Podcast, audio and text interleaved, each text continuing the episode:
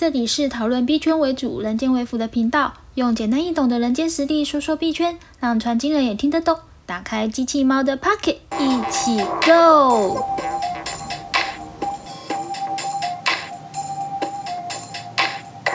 嗨，大家好，我是机器猫，欢迎回到我的频道。今天呢是二零二二年的二月二十六日。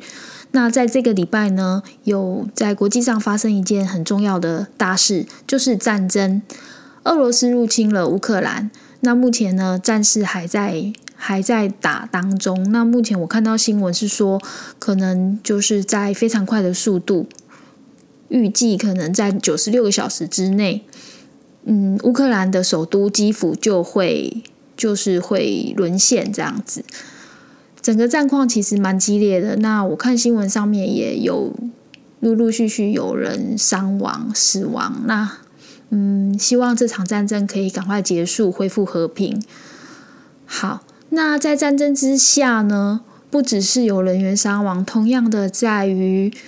呃，整个这一周台湾或者是全世界的股市或者是经济。等等的都受到了很大影响，甚至于连币圈都有受到影响。那我们在上一集是不是就有说到有关于黑天鹅跟灰犀牛这样子的两两个名词呢？呃，我想这一次俄罗斯跟乌克兰的战争这件事情，嗯，其实大概在去年十二月到今年一月的时候，事实上整个市场。都已经有在说，如果说呃，对于市场比较敏锐，或是平常有在呃涉略一些国外的新闻的人，应该都知道，整个国际外媒都已经在讲这个呃乌俄可能会发生冲突这样的事情，所以我想这应该算是。一个灰犀牛事件，而不是属于黑天鹅事件吧？当然，如果对于就是比较不知道说哦有这个国际政治事件的人，就是说如果你可能从之前就不知道有可能有乌俄乌俄冲突这件事件的人来说的话，那么我想这个事件对于你而言定调它就是属于黑天鹅。好，那但是无论如何，不论是黑天鹅或者是灰犀牛，总之台湾也是大概。就是大概一两个礼拜前就已经开始在报道了嘛。好，那我想说，诶，那就是听当你听到这些新闻事件的时候，你是不是有一些就是有一些敏锐度，说它可能对于你个人的经济财产，对于你自己的资产配置，哦，会不会有影响？其实我觉得，当你当我们看到一个事件的时候，我们第一件事情就要去思考，说它对我自己本身会发生什么事情影响呢？很重要。那当我看到乌俄战争的时候，就是乌俄冲突的时候，其实我当时就就开始在研究说，到底为什么乌克兰跟俄罗斯会发生冲突？那他们到底这个冲突的利益点是什么？俄罗斯为什么一定要去发动战争？有什么一定必须要用武力的模式来来进行？一定是有背后的利益利益的交割嘛？然后我们就去。我大概就去研究了一下，包括他们过去的文化历史，然后他们的经济资源，还有他的反正就是他打仗的动机。接下来就回到自己我们台湾的部分，就说那我们台湾跟俄罗斯就是所谓的呃政治地缘的风政治地缘或是国际铺险的部分会是多少？然后哪些业务、哪些哪些行业会被冲击？再回到自己更坚、更靠近自己的本身，就是说，那么呃，比如说像我自己有投资台股跟美股，还有币圈，我就会去开始评估说哪一些东西它可能会被冲击到。其实我去年就已经把我很多持股清清掉了啦。那到了上上礼拜的时候，我就再把一些有在就是有赚钱的，然后而且其实有在涨的，可是我觉得它可能。面对这一场战事，它可能会直接受到大盘的冲击，而而跌跌落的腰，甚至于可能会腰斩的股票，我就立刻出金。那至于虚拟货币的部分的话，其实当我一发现有乌俄战争的时候，我本来在过年的时候，他妈一月底的时候，我本来是重仓了，就是我接近于 all in，我所我的部位全部接近 all，他二月初全部 all in 进场。但是我发现乌尔乌尔的事件之后，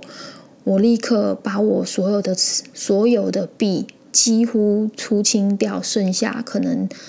剩下两成吧。然后就开始等待，等待那个有大的事件，然后让整个币价有大的下降的部分。然后这个礼拜的话，我就是就是开始做一些所谓的币价调节的的工作，所以说其实这个礼拜还蛮忙的。但是也因为这样的币价调节的过程里面，也也有一点小小的受贿。记得我之前看过一本书，就是在讲到刚好有讲到战争这一件事情，战争跟股票之间的关系。呃，那本书上是有说，经二第二次世界大战跟第一次世界大战的时候啊，这整个美国的股市啊，并没有因为战争而萧条，甚至于还在呈现上涨的趋势。当然，在呃战争的准备开始跟战争初期是。是有股市重挫的现象，但是最后还是回来了。那我们是已经是生活在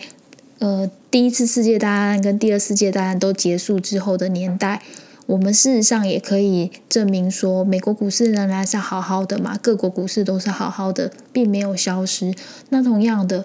我这一次的这整个做所谓的资金的或是我的资产的部位调节，也是。也是从那些过去的书上啊，去找到这些轨迹，然后我想要踹踹看。那现在只是乌克兰跟俄罗斯战争的初期，所以在他战争之前，我先吃清掉我的持股跟我的部位，做一些减轻的动作，让手上留上了现金。然后像这一个礼拜，它开始进行了重有一点重挫的现象，包括美股，那。我就开始进行一些，嗯，所谓的我们的行话是在说，就叫洗价格的动作，让我的价格可以更甜美这样的一个动作。那我先来说说过去，我想，呃，我念的那本书是什么，我已经忘了。不过我还是可以提供一些，呃，数据资料，就是历史的数据资料，让大家来思考看看。那请大家就是之后也不要太过度恐慌啦，就是。嗯，像说我们，我想我们大家可能现在时间比较靠近的的年代里面，大家比较听过的，像阿富汗战争。阿富汗战争它是发生在二零零一年的时候，它大概在十月的时候发生。可是它在要发生二零零一年，它要发生阿富汗战争之前，其实。其实那一个月之前就是九一一那一年发生九一一事件。那九一一那年九一一的那一天，其实我人就在美国旧金山。当时呃清晨那时候旧金山清晨五点，我就接到台湾的电话，说打就是那个双子星大厦倒下来。那我跟我的朋友们打开电视看的时候。觉得像是假的吧？觉得怎么可能有一栋我们那么熟的大楼就这样子，就是整个整个被恐攻倒塌？然后我们其实当时是很害怕的。那后来就是在那个九一一事件之后的大概一个月之后，阿富汗就就是被空袭，就是。就是后来大家知道阿富汗战争，那阿富汗战争大概是在去年的时候，美国收兵撤兵回回去美国了。那这场战争其实打了将近二十年，而这二十年当中，大家也知道美国还是活得好好的，阿富汗当然阿富汗的股市也活得好好的，并没有因为战争而而荒废嘛，或者是说就就没有股市，还是一样有的。那另外还有一场战争叫做伊拉克战争，我想，嗯，可能大家也是应该知道，就是伊拉克战争是在二零零三年的三月开打的。那这一场战争呢，其实发生的当下，嗯，伊拉克当时还有美国，美国其实当这个这个美国当时在在打之前，大概是。零三年的差不多冬天的时候，差不多十二月左右的时候，它美国股市也开始下跌，而且呈现蛮大幅度的下跌。呃，如果我没有记错的话，它大概就跌掉了差不多将近两成，整个美股跌掉了两成。那跌掉两成，一直到正式开打之后。差不多过一个月吧，差不多过一个月，就是说四月的时候，美股就开始呈现上涨的趋势。大概再过一个多月以后，就是说五六月的时候，又回到了当初没有开打之前的股市的水位。而我们台股也是这样，就是在发生。就是伊拉克战争，其实跟我们台湾没有太直接关系，可是我们的股市也是有受到影响。但我们当时，因为我们可能当时，呃，台股的国际观，台股的跟国际的互动没有那么直接。因为其实零三年，我如果没记错的话，当时我们台湾正在锁国八年，所以说其实跟国际的联动是比较没有那么敏锐。那在当时，台股。呃，也是有，也是有跌啦，大概是从四千，差不多五千点左右跌下来，跌到了跌了一千点到四千点的位置。那整个历时大概是跌了两个月，然后到了差不多夏天七八月的时候。台股就回到了没有打之前的水位，后来还继续创高，就是一直往上走。所以说我想要说的是，其实呃，战争对于股市是不会有，应该说会有影响，但一时的影响。所以说，嗯，所以说通常就是就是大家可以从这个经验，过去很没有经验，但这一次也可以去学习到，就是说，呃。如果有重大事件要发生之前，你一定要先跑，就是你可以先赶快减轻你的部位，然后等到事件真正发生的当下，通常就会出现难得一见、百年一见的甜蜜点。那你就在这个甜蜜点的时候。